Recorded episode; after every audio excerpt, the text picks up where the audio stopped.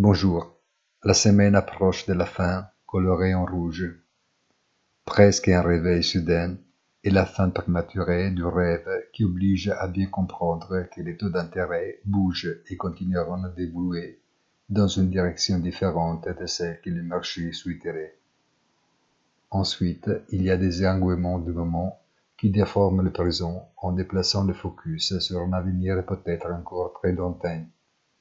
Mais quand on revient à la réalité, le risque est d'en prendre conscience trop vite. Une très bonne fin de la semaine et rendez-vous avec notre commentaire hebdomadaire punto de la settimana sur notre site easyrevinonfinance.it.